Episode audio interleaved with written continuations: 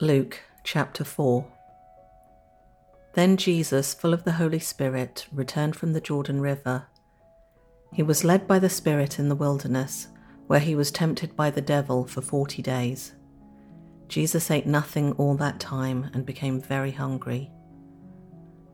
Then the devil said to him, If you are the Son of God, tell this stone to become a loaf of bread.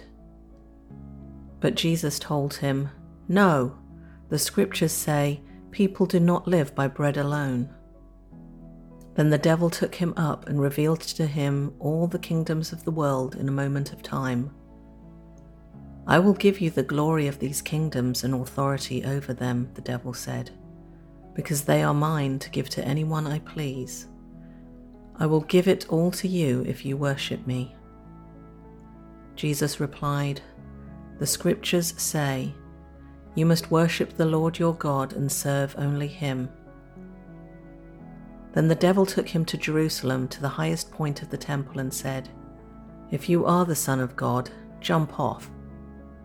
For the scriptures say, He will order His angels to protect and guard you, and they will hold you up with their hands, so you won't even hurt your foot on a stone. Jesus responded, The scriptures also say, you must not test the Lord your God. When the devil had finished tempting Jesus, he left him until the next opportunity came. Then Jesus returned to Galilee, filled with the Holy Spirit's power. Reports about him spread quickly through the whole region. He taught regularly in their synagogues and was praised by everyone. When he came to the village of Nazareth, his boyhood home, he went as usual to the synagogue on the Sabbath and stood up to read the scriptures. The scroll of Isaiah the prophet was handed to him. He unrolled the scroll and found the place where this was written The Spirit of the Lord is upon me, for he has anointed me to bring good news to the poor. He has sent me to proclaim that captives will be released that the blind will see, that the oppressed will be set free, and that the time of the Lord's favour has come. He rolled up the scroll, handed it back to the attendant, and sat down. All eyes in the synagogue looked at him intently. Then he began to speak to them. The scripture you've just heard has been fulfilled this very day.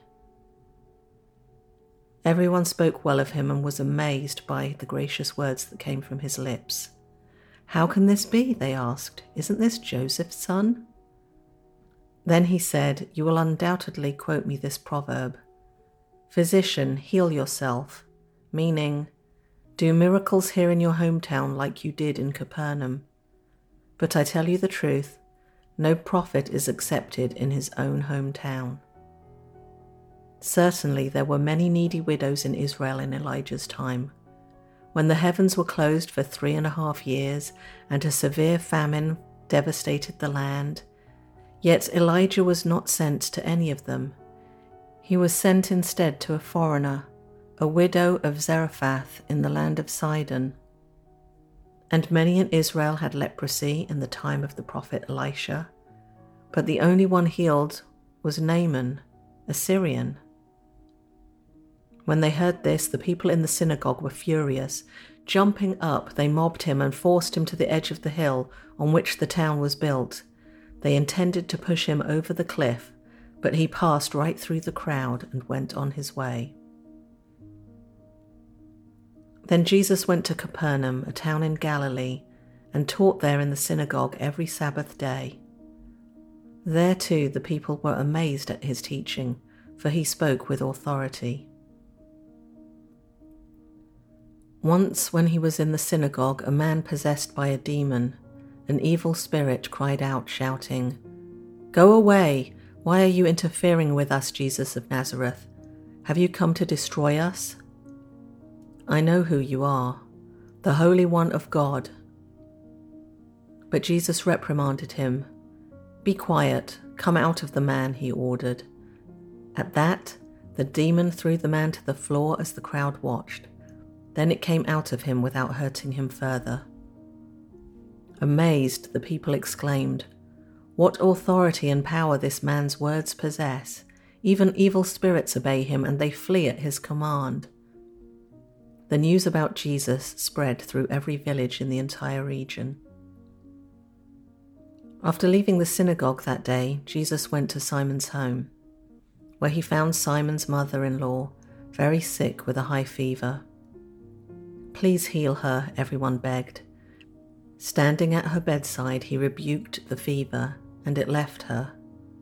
And she got up at once and prepared a meal for them. As the sun went down that evening, people throughout the village brought sick family members to Jesus. No matter what their diseases were, the touch of his hand healed every one. Many were possessed by demons, and the demons came out at his command, shouting, You are the Son of God. But because they knew he was the Messiah, he rebuked them and refused to let them speak. Early the next morning, Jesus went out to an isolated place. The crowd searched everywhere for him and when they finally found him, they begged him not to leave them. But he replied, I must preach the good news of the kingdom of God in other towns too, because that is why I was sent. So he continued to travel around, preaching in synagogues throughout Judea.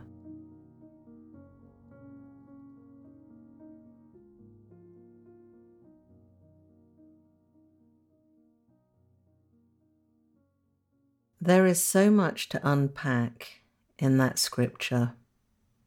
A couple of things really stand out to me. One is that the devil knows scripture. Another is that demons knew fully well who Jesus was. And another thing that stood out to me was when Jesus said that no prophet is accepted in his own hometown. And it made me think about having to go elsewhere to be appreciated. And if you think about it, it's like, how do people that you know know you? How do they see you? Depending on your role of how they met you, they may just put you in that compartment and not see you as all these other things. Something that really stands out to me is when you hear about celebrities or maybe very successful CEOs and they talk about how their kids just think that, huh, you know, you're just my mom, you're just my dad. But to the rest of the world, they are somebody that's admired and looked up to on a very high level. But we don't see that person doing the goofy things, making mistakes, being just a regular person like they are with their family. So, depending on how you meet somebody, you can put them in that compartment and often just keep them there. So, it doesn't surprise me that when Jesus started doing those miracles, that the people that knew him from being Joseph's son couldn't get their head around who he really was. And so the photo for today's show is of a very big city, a place where many people come from small towns all over the world, and maybe they become someone completely different to how they're known back in their little hometown. New York City, the Big Apple, a city that never sleeps, a place where when I lived in England and thought of America, I thought about New York and wanting to go there, seeing the Statue of Liberty, just seeing all the places that I'd seen on TV and movies for as long as I could remember. Well, this is a slightly different view of New York City.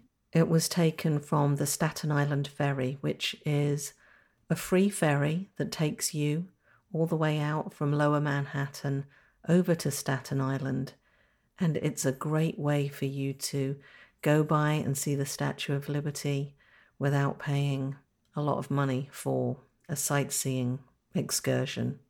And so lots of people get on the ferry and will just be sitting just looking straight out at the water, waiting to see the Statue of Liberty as they go by. And what was interesting as I was there looking at the water, I said to my daughter, Isn't the water really green? This is how I remember it being around Key West and down in Florida. This just does not seem like Hudson River water. But it was this really nice green colour. And in the distance, it was so hazy. And this was something that we noticed across the whole country. But seeing lower Manhattan in the distance, really hazy, it was kind of disappointing from a photographic point of view because I was like, oh my gosh, my camera is just not picking up what I want it to pick up. However, when I looked at the photo and then just ran a little kind of dehaze over it on my computer, you can see the buildings. And I actually think this is one of my favorite photos that I've taken of New York.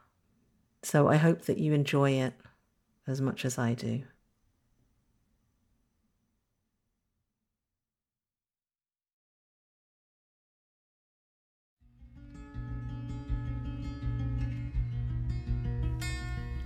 To download the photo from today's episode or any of the other episodes, visit ttlm.pictures.